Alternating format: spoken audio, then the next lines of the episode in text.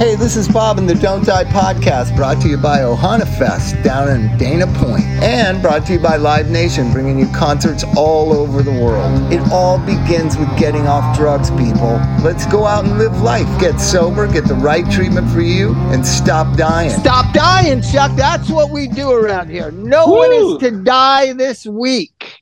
Not you, not Elijah, not me, because we've had. Not only are we having the addict population dying, we've got we've got uh, cast members here dying. We can't have this anymore. No more dying till till Christmas or something.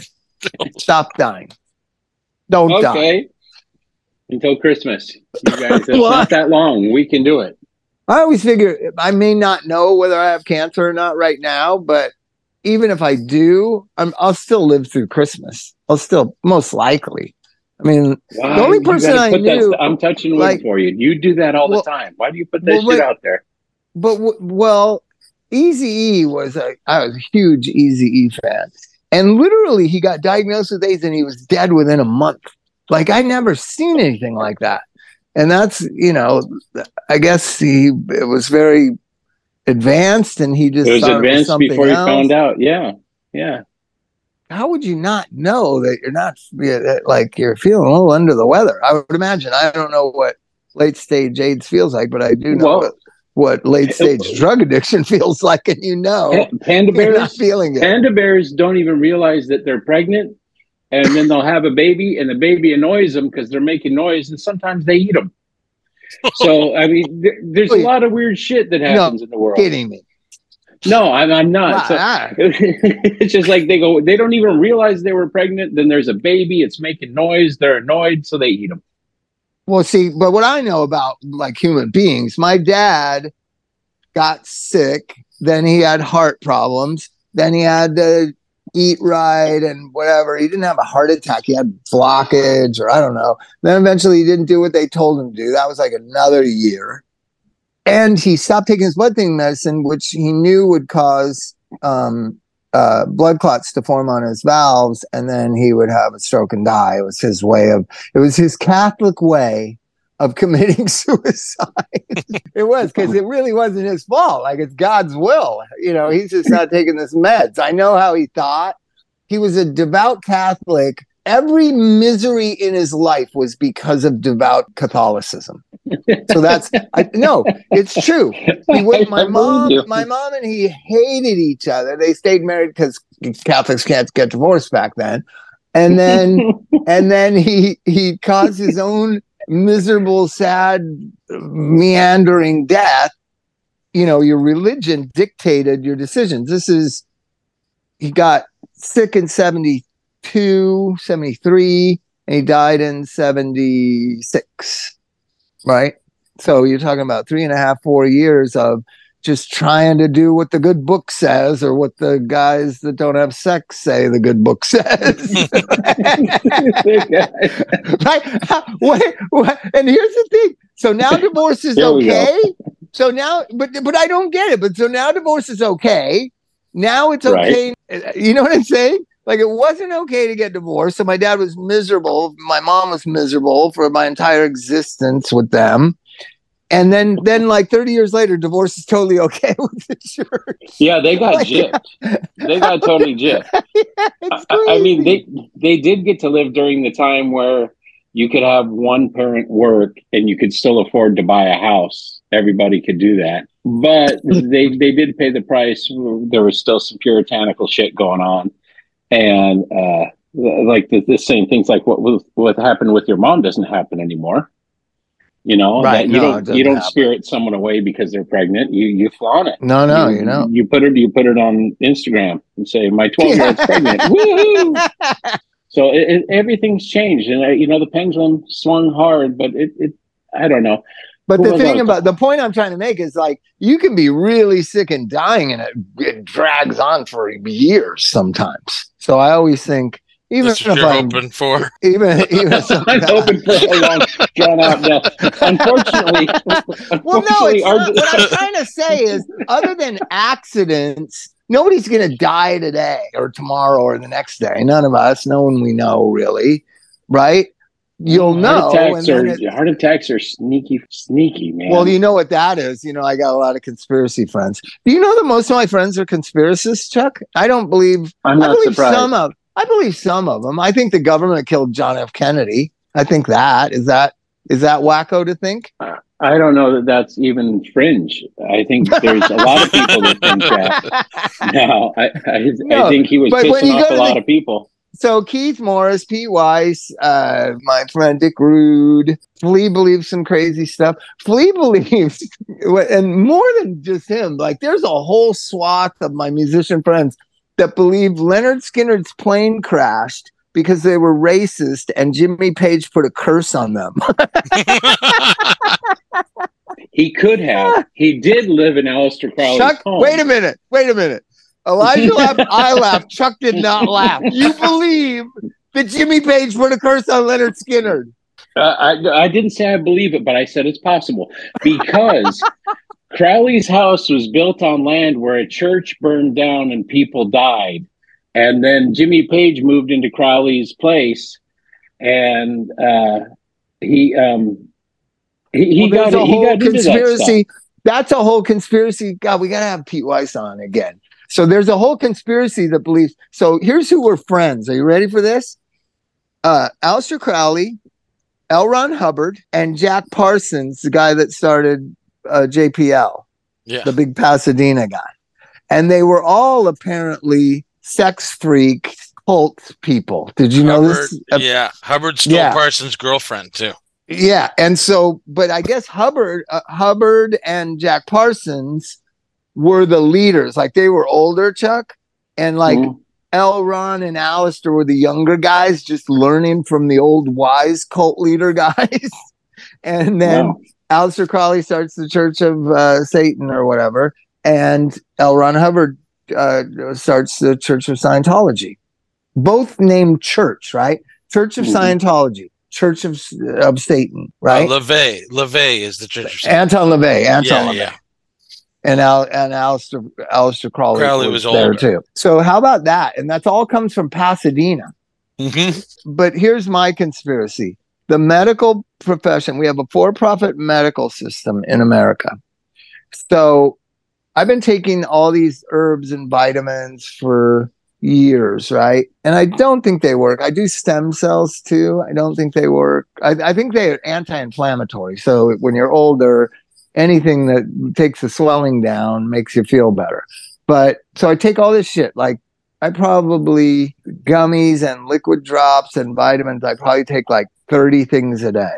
Right. And so I've noticed that my eyesight, I, I'm not, I'm not nearsighted anymore. I don't need glasses to drive. I don't need glasses to watch TV. How is this happening? And uh, so I was talking to my friend Khalil, who's a big health and fitness guy, and he says, "Oh, na- name some of the things that you're taking." And one of them that, that uh, got recommended by this nutritionist that works for Adam Carolla or with Adam Carolla.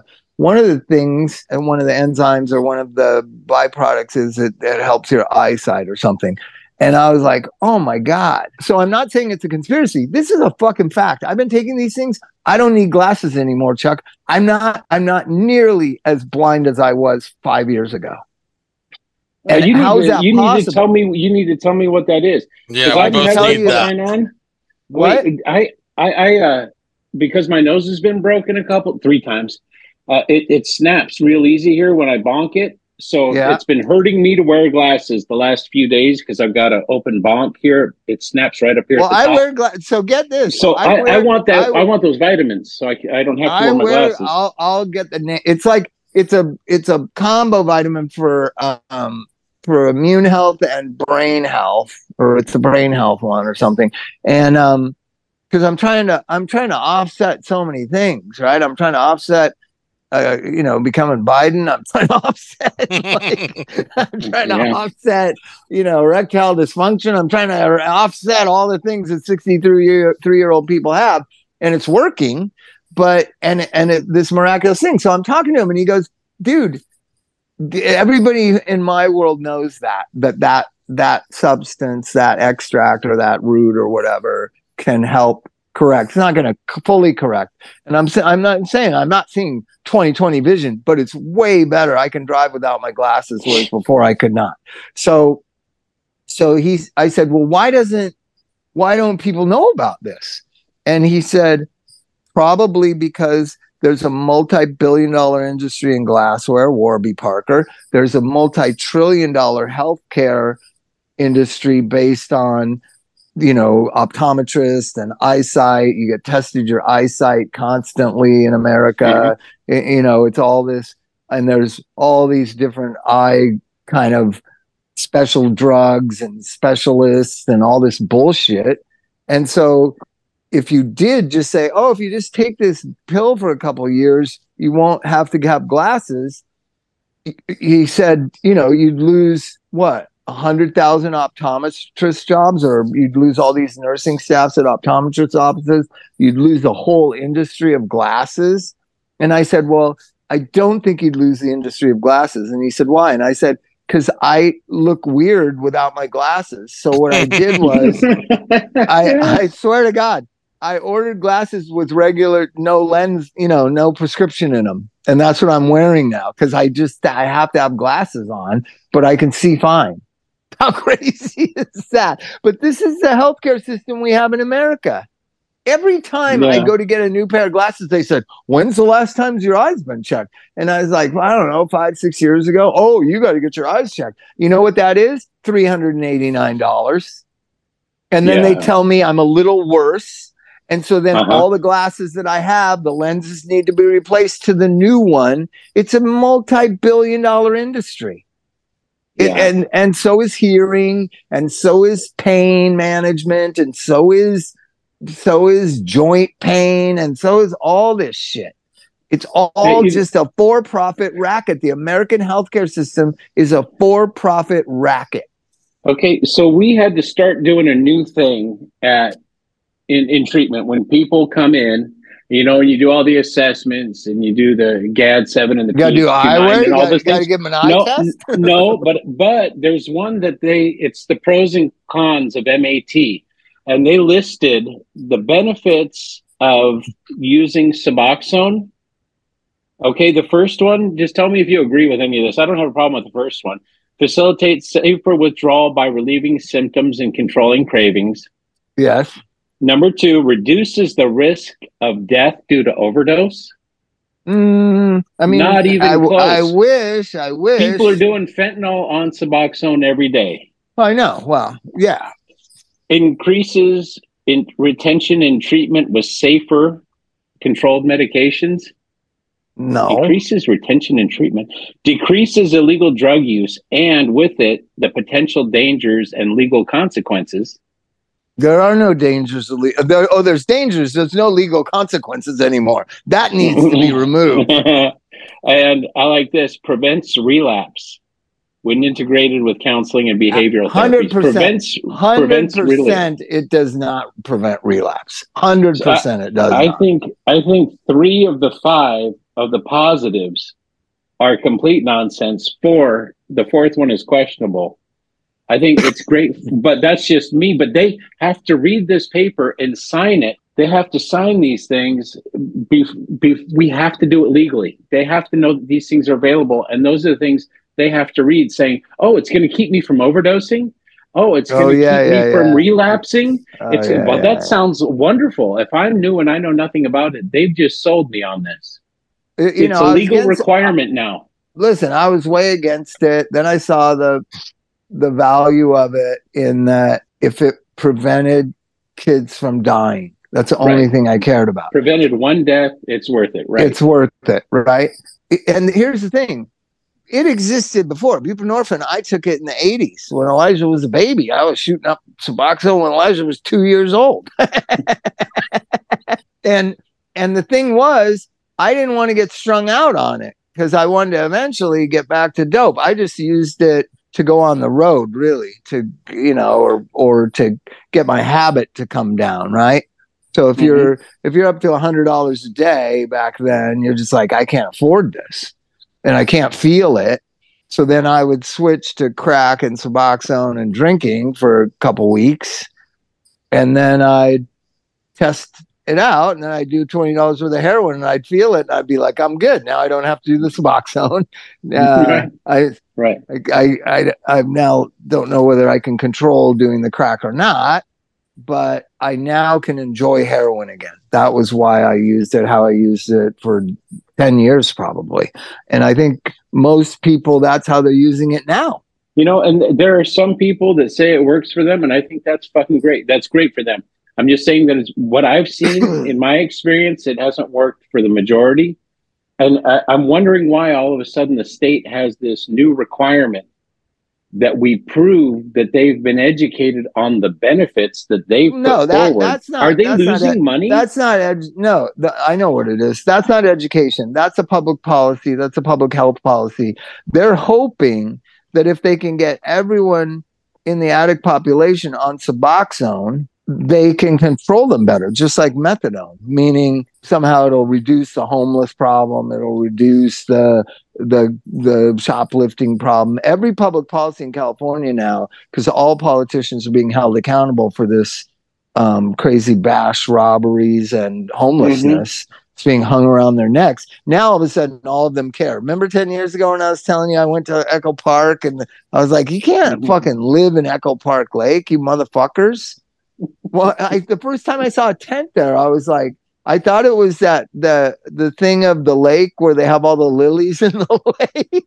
Do you know about that? no, I Echo Park, don't. Echo Park has this flower celebration once a year, and they, you know, they not tents, but they have those like you know booths so you can go by and you know buy T-shirts of the flower. It's it's like an event that happens at Echo Park Lake. So I see this this tent, and I'm thinking, oh, that thing must be this weekend because I No. because I lived right I lived right near there and I love Echo Park Lake. I used to go sit there and have lunch and stuff.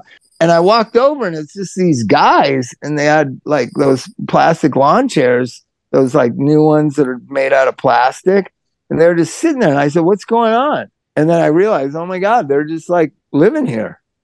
And I thought for sure, for sure, some cops I thought for sure some cops are going to come and tell them they can't live there. And they never did. And then Nope. hundreds just of people and hundreds of people started living there. And it was insane. And and but it was supposedly humane. I don't know how humane to who is what my argument was. And then it got political and then I just dropped dropped Yeah. out of it. I don't care. It all became politics, which to me it was just an addiction problem and a mental health problem and a community problem. Now families can't go to Echo Park Lake. That's a big problem. Uh, to me, it was because I my whole the- life had my whole life had been around Echo Park Lake. Elijah used to play basketball right at the bottom of the lake. There's a basketball court there. We lived th- four blocks away. I my mom used to when she was pregnant with me used to go in the boats there uh, on Sundays and go. You could get out of the convent she was in, and they would go to Echo Park Lake and and boat around. Yeah, you could rent boats around, there. Yeah. And then now all of a sudden, these motherfuckers living there. Now nobody wants to go there. You don't want your kid going there and playing. You don't want you want nothing to do with it. So that's unfair to the families that live in Echo Park. And it's not really fair to the people living in the tents. Uh, you Yeah, know, this- it's, freeze, this- I- it's freezing cold. You know, it's It's, it's, so criminals. diluted. I I read so many different things, mostly on the the posts out of Portland and out of Seattle, because of how just crazy out of out of hand things are. You know, and the call for you know government intervention because things are so out of control uh, up there. But wait, one one thing I want to say about Portland. God bless those people if they want to live in tents in fucking Portland. It's like fucking 18 below zero sometimes. like how can how can they be living on the street in Portland? Like I was in Portland on a on a warm winter day and it was your face feels like it's numb in like 15 20 minutes. I can't imagine what it's like to live on the streets there.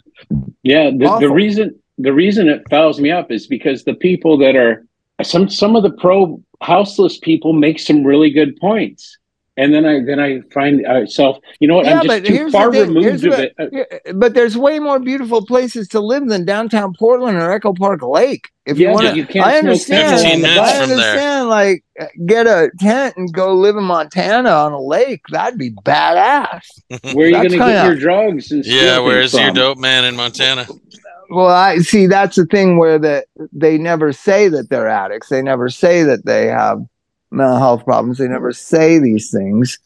Um, right. Then there's but- nothing to steal. but and- but you know we w- let's be honest and i want to pick that up so there's all these people right now that are dropping out and just you know they buy a winnebago or a van and they're just traveling across the country and they go from one place to the other there's i think that's cool go see the country don't just pitch a tent in echo park lake and sit there and like smoke meth all day long like go even if you're gonna smoke meth, go to Arizona, New Mexico, go out on a native reservation and howl at the moon, take some LSD. Like go experience things. Get some Don't nice clean sit- air with your meth.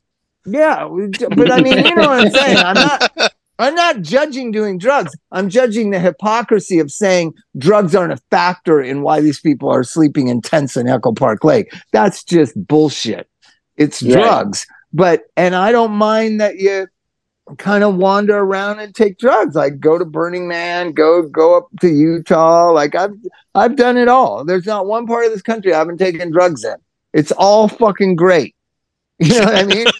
Like, me and me and Mike Martt one time we were we were like Thelonious Monster was on tour and uh I think it was Rob Graves or Chris Hansen's idea too. So we were in Sacramento, which I don't really want a day off in Sacramento. Nothing against my brothers and sisters from Sacramento. But you know, a day off in San Francisco, day off in San Francisco would be way better than a day off in Sacramento. So we're just kind of lollygagging coming down the five, and it, we're at Lake Mount Sh- Lake Shasta, and and somehow we went and rented a houseboat, and we were boating around on Lake Shasta and getting drunk, and then somebody had some LSD and took LSD and we're drinking beer and and swimming in Lake Shasta on this, and we were all on this houseboat. It was fucking great. We weren't in a park where little kids should be playing and like just like sitting there, Yeah. sitting there in lawn chairs, like acting like this is my house. Like, fuck you, get out of here. Go up to Lake Shasta and rent one of those houseboats. Wasn't that much either. It was like eight of us. So it was like everybody pitched in 20 bucks and we got a houseboat for the day and rode around on Lake Shasta. I think Dix and Mike were trying to fish. That was stupid. I don't understand fishing. I understand. I understand taking acid and getting drunk and jumping off the top deck and get and swimming in the water. But like sitting there like with a fishing pole, like you know, Mike and his fishing. It's just like I don't get it. well, because you're don't- a fisher person. Yeah. Uh, uh, Elvis is a fisherman. I, I don't get it. I, I go because I want to be a good dad, but it's just like rarely catch anything. You know that? like you rarely catch anything. And when you do, Mm. what's the worst thing about fishing, Chuk? You're sitting there for two hours. You get little nibbles and they get your bait or whatever. Then finally you get a fish and you're reeling it in, and right near the fucking edge, it gets off the hook and j- swims away. That is just Oh, I, the I, I- worst. I was going to say you got to kill it. I I- like eating fish. I just I, don't like I killing them. always want to get it up in the in the net in the in the you know like how the fishermen do in the movie. The what was that movie about? Uh, river runs through it or whatever. What was that movie? You know that that kind of outdoorsman with the boots on and you got a fish on Fly your line. fishing? and got- Yeah. Oh, yeah, yeah, yeah. I want to do Elvis that. loves, Elvis loves being out on the water and just being quiet and, and patient. Yeah, he does. I don't know That's what it is. wild. Yeah, we went. We've been everywhere. We've never. He's caught things, but I haven't. I'm not. You know, I reel it in. If it sits there like three minutes, I'm like, well, there's no fucking fish biting on this. I reel it back in, and it's got a bunch of moss on it, and it's fucked up. we even went to a. They have a stocked pond right near the. It's so gross. It's like a cement stocked pond. It's huge. It's not a pond. It's like a lake right at the 91 and 55 freeway. Do you know this, Chuk? There's a yeah, huge- A- Anaheim Lake. Yeah, they charge you like sixty bucks, and you're guaranteed to catch fish or whatever. Yeah, yeah, I do. Did you catch fish? no. No, I don't. I don't. I don't have the patience for it. The, uh, But, I um, think I no, do either. that's part of the retarding basins there, where they pull the water out of the. No, but it's like that- a for-profit place. Right, It's like a, right. you have to pay a bunch of money to get in there, and then you got to pay for. You, you know the place I'm talking about? Have you been I there? do. Yeah. Have you- no, I've have you never caught fished fish? there. I've never fished there, but my my first home group was right there on Miller Street at the 5591 Yeah, uh 57. it was. yeah. It was. It's fun to just go out and watch the sun go down or whatever. You but know, anyways, uh, I'm really against this. When you think about like uh, all the all the miraculous kind of cures for things, and that it doesn't fit the chronic disease model in America. You know, you start to believe in a conspiracy. I believe there's a conspiracy. I believe that the American healthcare system, without a bunch of sick people, wouldn't be profitable. I mean, I, I- honestly. So they're Mm. counting on people being sick, and we are the sickest society in the world because of the way we eat and the way we get depressed. You know, there's more people on psychotropic drugs in America than in the rest of the world put together. How about Mhm. that? Sounds How more about money, more problems. More, more money, more problems. Well, but I mean, I don't think you have. If you're if you're in sub-Saharan Africa, do you have time to worry about your poo butt problems and your anxiety and all no, that? Don't no, but Like, that's also the, the same thing. The people that you know that are creative types that uh, think a lot or are they live an alternative lifestyle have a lot more time to think about things like the heart attack guns or the uh, um, conspiracies, where people like the average Joe humping it day to day is just trying to make a dollar, keep their family fed, doesn't have time to engage in all that stuff.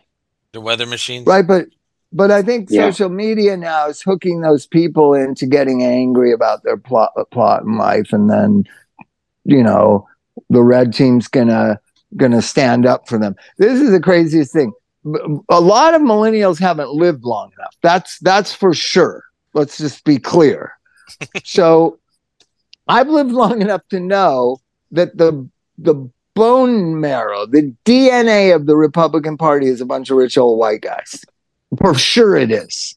So it's there. That's a that's a fundamental kind of thing. Bill Clinton said a great thing, and you know a lot of people hate him or think he eats babies. I, I kind of like him. Uh, What, he, what um, kind of babies, though, is the so- question. well, The the, tasty the, like pizza, the ones that like pizza, apparently. Okay. Um, Pizza fed babies are delicious. Yeah. So so get this. So he's asking a friend of mine to play a concert. And the guy's apolitical and doesn't give a fuck. And he's like, nah, you know, I don't know. Um, and it was for good causes, like in uh, uh, it was uh, this was like 20 years ago to um, play a concert, all the bands around the world in the kind of neutral territory between Gaza and Israel, kind of where those murders were, I think.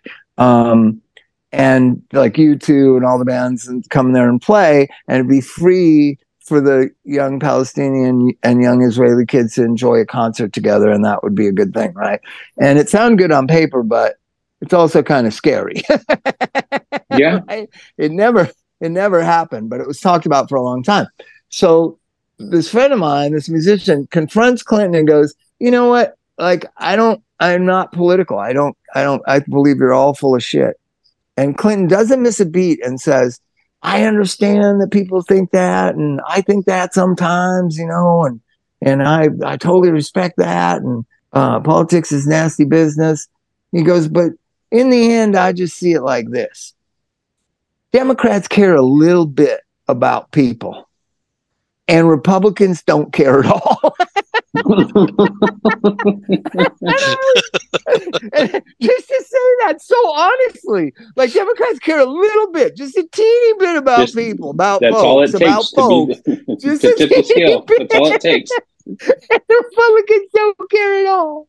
I just love that. I've kind of lived I- by that. I, I I- kind of live by that. I, I think that the, the, the political uh, the system they they take care of their own, whatever their own is, and I do see the people that are more successful financially, having more things, having more uh, money and things, they they tend to be Republican. And, and well, that's about. I think that's all based on taxes. So at this point, everybody pays like pretty much ridiculous amount of taxes. Rich people pay a ridiculous amount. Poor people pay. It. Poor people, anybody that makes under a hundred thousand dollars a year shouldn't have to pay taxes in California. You can't even live. I think right? we're the most highly taxed. Yep. Right. But but what I'm saying is so everybody's overtaxed. Why does some be on the blue team and don't mind it and some are on the red team and it's just the worst thing in the world? I have a couple brother-in-laws. It's all they ever talked about. Goddamn taxes, the fucking government taking my money and giving it away to people that don't want to work and all that. And I was like, they only really take like 7% more of your money than they do of mine. And you've got a ton of money. You know what I mean? So when you get down to the tax brackets, like that, that's the standard bearer that you got to lower taxes if you're a Republican, and then you've honored their team. And with Democrats, you got to um, do a bunch of good stuff. Got to, got to. Well, it'd be, it'd Well be raising. great if I Well raising. if I s- if I saw the good stuff happen. That would be wonderful. I can't believe we can't get schools and healthcare under control. yeah, I, I don't. healthcare- I, I don't healthcare- understand. Even just started. Uh, schools you have a choice with the you have a choice with the schools you gotta you know i know people that move to this area so their kids can go to elvis's school that's parents who care about their kids education right they don't they don't want their kid going to bullshit cookie cut standard LS, LAUSD school and so they they purposely people move from whittier people people move from San Bernardino. They're looking for houses and apartments around the school. Their kids already go to the school and they commute. They're just looking to move here, just because this school is so amazing. Okay, now, why so is there one. not more amazing Right. schools? To be the question, right? Right.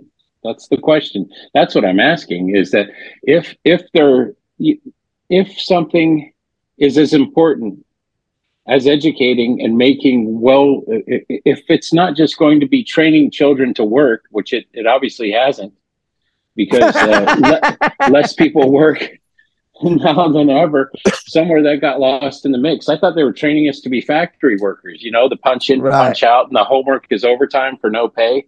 You know, No, I think I think to, now they. I mean, I got a lot of opinions about it, but some are outrageous and some are are very well founded. I think what I I do believe it's an indoctrination into a certain belief system, right? And a, and it's a belief system that is naive about the human condition. That's all I can say, in a general way, right? Yeah. So so and I used to have these arguments with Tom Morello back in the day before Rage Against the Machine was such a big band. He was in a band called Lockup. And he's a big politico talker and he went to Harvard and everything. And I would just say, like, yeah, I mean, I don't think people are evil, but I do think they are selfish and greedy. Right. So Mhm. so what the what the kind of the liberal slant on everything is like even the Sandinistas and just if you gave the power to the people, everything would be okay. Like I don't believe that. I don't. I No, believe that work. power power is the thing that makes all these assholes the same. How do we have how do we have divided kind of most balanced power? And that's what the United States was supposed to be. That the judicial branch would have a lot of power, the executive branch would have a lot of power, and the legislative branch would have a lot of power, and they would battle it, and a better society would come out in the long run if there was three powers rather than just one ultimate authority, which is what Donald Trump and a lot of people like to embrace. Like if if everything was just executive power, right, everything would be okay. Thing about this kind of authoritarian streak that's in America is they want the authoritarianism and the absolute power of the presidency when their team is in, but they don't want it when the other team Yeah. is in, Exactly.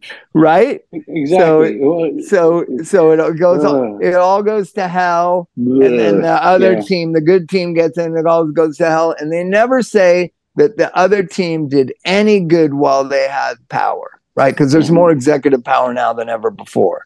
Um, but you're seeing the judicial has a lot of power, um, and legislative is the one thing that has no power. They're all so stupid. You must have to have a below. there must be a prerequisite. You have to have a below 100 IQ to be in Congress or Senate at this point. You either have to be either have to be uh, under 100 IQ or over 80 years old. That's the criteria. Hey, they did it. Maybe- They, they did it for the police force. Why not do it for politicians? Maybe, maybe Yeah, yeah, it's yeah. an 80. Maybe it's just a straight 80 over under. Yeah, IQ under 80, or over- age over 80. Oh yeah, yeah. Oh yeah, that's a good one. Yeah, that's that because they're not they're not governing. So executive is governing, judicial is governing. But anyways, that's my belief is that we do have the best system. Even like you have to be really self-aware. Like I was the king of rehab. It was hard not to be an asshole if everybody thinks you're the smartest guy in the world Right, right. in your right. world. And and Buddy Arnold helped me understand it. Like, you know, think about what you're claiming to be an expert on because you better not have anybody die. You better not have any any but you know, if you're gonna claim that you know how to run a rehab better than anybody, your rehab should be more successful than everybody else's. And in fact it wasn't. you know what I mean? Mm. they're all about the same. They're all like, who knows how many people get sober out of a rehab in a year? But I generally think it's about 10%. Does that sound right to you, Chuk? I don't even know if that much d- depends on the flow, right? Because right now, I'm seeing a lot of people come in and stay sober for at least the three to four months, and then they're going back to wherever they're from without relapsing in that. But there's a big difference in the population that I've been seeing compared to the rehab professionals, the frequent flyers that I had before, where it was like a zero percent. I'm just using an average. I think Alo, Oro House, whatever, I think we have an incredible high success rate with full grown adults. I, I, I'm not even kidding. I think it's like 30%. I think if you're a full grown, high functioning adult, the way that we educate you, help you, the way the program is designed, the way that we see the 12 step program, the way that we see the mm-hmm. therapeutic value, it's it's very successful with full grown, fully functioning adults. And then you have to offset that with the kids that have been to a million rehabs that don't really want to Mhm. be there and are just jacking around. That they're at what would you they're at zero percent. so yeah. like have point, 30 point five percent, yeah. point oh So if like you a non-alcoholic beer. have say one out of three adults succeeds and zero out of three uh, No. under 25s under 25s then you've just got that 25 to adulthood crowd and and somehow i think it averages out to like 10 or 15 percent. I really do. My crazy bob logic but i really do believe it runs about 10 percent. And i think it runs at about 10 percent at CRI-Help and i think it runs about 10 percent at wavelengths. I think it runs about 10 anywhere from 10 to 20 percent on any because i like to take annual snapshots everybody loves to take monthly snapshots. Mhm. like you know doesn't matter like until they're out for like four months. I was picking elvis up and driving home just before we got on here. A guy random out of the out of the blue bruce from pasadena. That's what it says on my phone. Bruce from pasadena called. He said bob it's bruce. I said i know it's on my phone. I haven't talked to you in so long. And he said it's been 15 years like I went to his house on the Rose Parade like 15 years ago. He lives in Pasadena. Bruce from Pasadena Ah, he got sober at Las Encinas with me. That was 20 years ago this year. And this is like, you know, and I have that all the time. The guy, Pat, that lives around the corner Mhm. from me in Claremont's been sober the whole time. The, the people, people do get sober in rehab, yes, right? true. But the majority of the population that's going to rehab is not that population. Is that No, safe to say? Right. Well, you're talking about someone who's in contemplation, state of change. They understand they're there because they they know that they want to quit. They're willing to do something about it. They don't, you know, they they get on and they jump in and they they do it. Same way when people go to 12 step, you know, they, people go 12 step doesn't work. Well, yeah, if you show up late and don't go in or you you don't do anything that's put in front of you to do, it's not going to change anything. Nothing Gloria changes. used to say Gloria used to say AA doesn't work if you're always looking at the differences. Right? that's true. So so most of the kids go in there looking for the things that they don't agree with. I, that's how I was until I was like 35 when I was desperate to find things that I did agree with. But from like 27 to 35, I was always going in there like waiting to hear something that I didn't agree with, waiting to to have somebody treat me wrongly or so that I could say they're all assholes. Now, I remember one time I had because you know I did go in and out for a long time. I don't know if you're aware of this, Chuk. I, I had Very, a yeah. long history Yeah. of what's called relapse. Oh, Right? I've Yeah. heard of that. So so people got sick of me, which Mhm. I, I would I would get I've gotten sick of me too. So I'm at Third and Gardner, this great meeting that the Northridge earthquake destroyed the building, but it was the greatest meeting in LA. It was Sunday mornings, 11:30 to 1. It was just the greatest. It was like center of Hollywood AA. And I'm walking up and um, I see my friend Michael, and I've known him my whole adult life. I've known him since I was 17 years old. And he's been sober like 10 years. And he tried to help me so many times. So I come walking up and I see him and I say, Hey, Michael. And he goes, Hey, Bob. And I, I was like, I have 13 days. And he goes, Bob, you always have 13 days. Just like Yeah. that. Not now how I heard it and how I repeated it to people afterwards. He said, "Fuck you, Bob. You always have 13 days." oh, he yeah. did not. He did not say "fuck you." He He didn't goes, fuck "Bob." He laughed.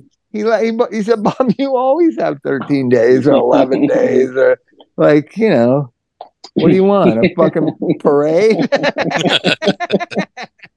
so I took that. I didn't go inside the meeting. How dare he? How dare he, Chuk? What kind of compassionate AA program is this? This Where's is love bullshit. Yep. So I left and Yeah. got high, of course, because He found it- he why wouldn't I? One. Yeah, and it's his fault. It's oh, absolutely. It's not even fault. your fault. That's I mean, you- I, I So And so you saw years him later, about two weeks later at a meeting, and you had about 13 days. yeah, yeah. Yeah. But then no, but then years later, years later, um, he was having some health issues, and I was helping him, and we we got to talking every day, all the time. And I told him about that thing. I said, "You said fuck you, Bob. You always have 13 days," and he said, "I did not say fuck you.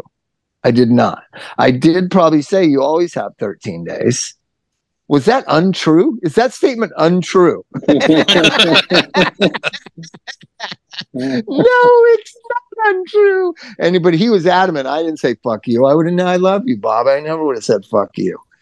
But that's what I heard. I heard fuck you. You always have 13 days. And I think I recalled it for five years that Michael said fuck you. You always have 13 days. He did not say fuck you. I'm correcting. I'm amending. He just said, Bob, you always have 13 days. no, I, I do love it when clients will go to a meeting and they'll come back and when they're going to meetings in the local area and I'll know who they're talking about. And and I know what the people say because you know there are those people that say the same shit all the time. Yep. It's their take on it. It's their their perspective, their framing of it, and they do. I mean, that's the thing. We, we're supposed to look for the similarities. If something rubs you the wrong way, I shake it off. But if you don't want to, if you don't want to stay clean, if you don't want to be sober, there's plenty of reasons not to go to meetings. And there's plenty of fucked up people in it. Well, but I always think that if you're going, that's kind of a good sign. Even if you leave and go get high, at least you went. There's Yeah. a whole swath of millennials that have come through my rehab that never went. They will never go and they have never gone. based It on what they've heard and Yeah, yeah, But- based on Yeah. the because they don't have to. They're not they don't have the gift of desperation. That's what Yeah. Gloria used to always say. May you may you be given the gift of desperation. And I was like, what does that even fucking mean? And then I knew and then I knew what it meant. Oh yeah. And you can't you can't create that for someone else. You can't. I I remember when I the I had my first day sober, I thought I'm not going to be stay sober today. I I was so desperate and so programmed to believe that I was going to fail. And I Mm. just I didn't drink that day. Um um, March 16th, 1996. I didn't drink. I planned to drink. I wasn't going to go back to heroin. I'd gotten out of jail. I wasn't going to do drugs anymore, but I was, I just couldn't imagine that I was not going to drink. And I was so desperate to like get in a better place in life. And I just didn't go drink. My sister, I was staying at my sister Jane's house and she went to go to the grocery store and I knew I had like 40 minutes to run to the liquor store and get a half pint of peppermint schnapps. And I didn't do it. I just sat there and watched TV that night. And I was so convinced I was going to get drunk. And then I thought, well, I'll make an excuse. I'll have her drive me to some phony AA meeting in Whittier and then I'll sneak off and get high and maybe go back to Hollywood. And I didn't do it. I just stayed out on the back patio smoking cigarettes and talking to my brother in law. Um, and I went to sleep and I woke up the next day and I had I had one I had made it through a day sober and I hadn't had a day sober for like eight nine months. Miracle that sobriety is it's just desperation. You're broken and you just want relief from the suffering. And you know, just because you're strung out, that's that's not it. Just no, because I mean, you're just because you're because just because you don't have you a place have to live just because you don't have a place to live, that's not it. Just because somebody leaves you, it's not it. Just because you lose your job, that's not it. It can be it for certain people, but not not a lot of people lucky, get sober. The lucky ones have a bad breakup. well, not... I always think that they're not really addicts. Yeah, you know, and that's why here's our commercial. That's why DNA for addiction will solve all these problems. DNA for addiction. Go to DNAforaddiction.com and get your test to see if you really are an addict. Oh, yeah. Now, the first time ever out of labs and science experiments at UCLA, you can know whether you are genetically predisposed to addiction. DNAforaddiction.com. There's a commercial for my new product. So, so no, but I really believe that those people that got sober because their, you know, their girlfriend left them or boyfriend left them or whatever. I think that they're going to take the test and they're not going to be addicts. And and I don't know what I've been thinking about that, Chuk. So, if AA works for you, does it really matter whether you're an alcoholic or not? Yeah, yeah. So no, it doesn't. It doesn't. But I, I, I think that that whole thing. It, I'm very interested in that thing because I think it's it's good. It's but good watch, knowledge. But here's another it, thing. I don't think if you're positive, you're going to get one of these bratty Gen Zers or millennials to go to AA wholeheartedly. I don't think that's no, going to no. end up. So, no, if you so I got to measure. I want to measure the morality of it. So if if if people who are sober, who like Elijah's suggesting, it was easy for them to get sober the first time they had a rough patch. They went to AA and they've been sober ever since.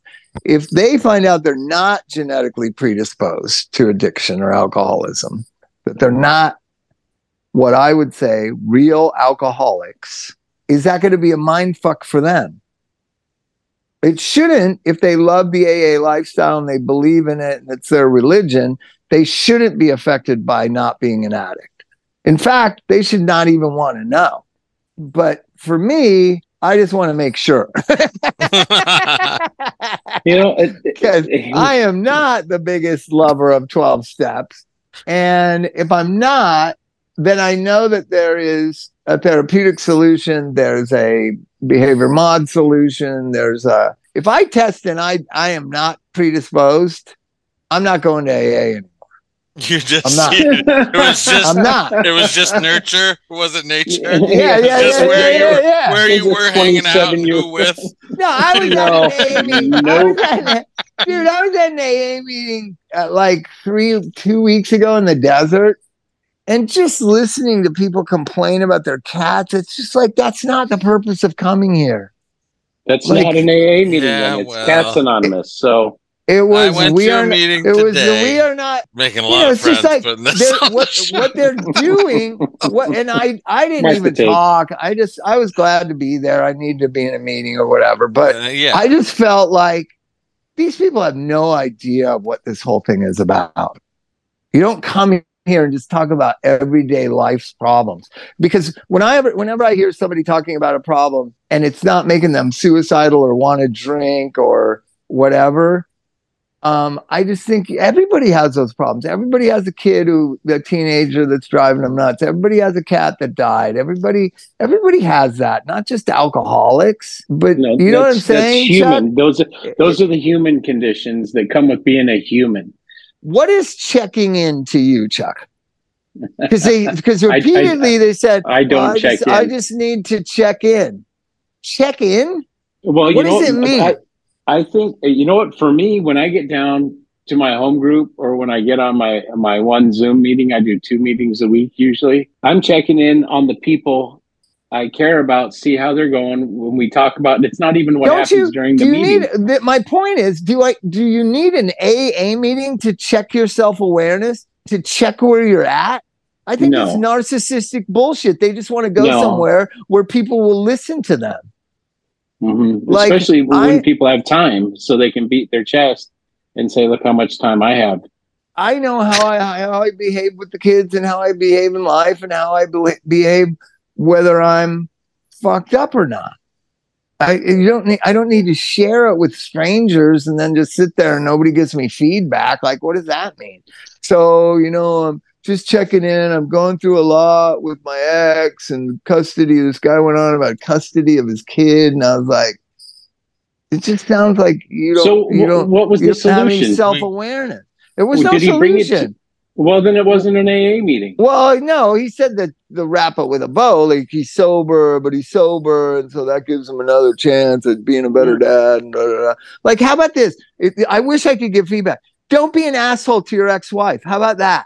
Just don't be an asshole, You got to go to the Even though- crosstalk meetings. E- even though you should be able to, even though you want to. I went to a meeting today at my clubhouse that I go to all the time, and it was not inspired at all. The lead for me didn't. Was there a lot of check-ins? There was Were a lot people of checking checking in, in? with a lot of time. there was a lot of you know the cliches getting stated by guys that are my friends, just saying the cliches and going. I'm just checking in, and you know, it's I'm grateful. part of the miracle Are they of this grateful? program. Let me They're do this. Let me do because a And then there people. were like four guys who were new, who had less than 30 days, who were desperate and and horrified, and reminded me why I was there. And especially part of it for me was that I once I got about 10 minutes in the meeting, I was like, oh, this is going to be a terrible meeting. That I didn't want to be there, and that I stuck it out is is part of Well, that Whatever, that's what I need. That's what My helps. That's what, narcissism gets hold checked. on. That's what helps you. But here's the thing: we say in every meeting. The newcomer is the most important. Those people that are just checking in, that are goofy, their their problems they think they have are, and how common they are to all of humanity on the face of the earth. They're supposed to be examples to the four new guys. And if you're the they four know new the guys- new guys are there, but I, I'm always conscious. Well, I'm conscious of two things whenever I share that I've been around a long time and that people expect me to like know something. So I always make a point that I don't know anything, right? It's important to make that point. They think you know something and then they hate you for thinking they know that you know something, right? You know what I mean? like so. So I always say, you know, I've been around here a long time, and I go back and forth, and I don't know whether it helps or doesn't help. That's what I shared, like in Palm Desert. Like I don't know, but I just keep doing it, and my life is great. And I haven't drank for so long, and I don't. You know, some days I think I know everything about it and why it works and what's great about it and how it helped me and how to do it. And other days like today, like I have no idea. I'm just I just knew there was a meeting. I thought I felt like I should go to a meeting and I came here and whatever. And I, what I'm really sharing at is those check-in people. This is how you're supposed to share, motherfucker. minute minute 30. humility, humility, uh, you know, like like hel- helpful to the newcomer, whatever. So yeah. anyways, we're gonna we cannot be limited by your free Zoom times, Elijah. We Yeah, got to get Mike yeah. Martt's computer back. Where well we go I'll we tell gotta you get the the, whole program. story. We gotta I'm get the getting- program. I'm getting it back tomorrow. All It'll right. be good. So Perfect. that's it. Uh I I went to- I guess the best part of this, I went to an AA meeting this last week. I went I went of my own free will by myself. Nobody pushed And me to go. I something- wasn't meeting and you brought anybody. something positive to it, so you might have I made was a difference I was that day. counter sharing to the check-in assholes, Chuk. I'm always doing the wrong thing. But I did, I did, I did the right thing for the wrong reason. and then, Okay, well, and then the most hated thing, and I'll leave you with this: the most hated thing. One of those new guys asked me to sponsor him. I was like, "Oh, I don't live Oh, here in I- the desert all I the time. really, uh, I don't know can't much. sponsor you. I don't know if I could. I don't know if I, I don't live here. I can't do it. All right, good night, everybody. right. Good night. guys. Good you can't guys. turn down an AA request. All right, bye bye. All right, bye.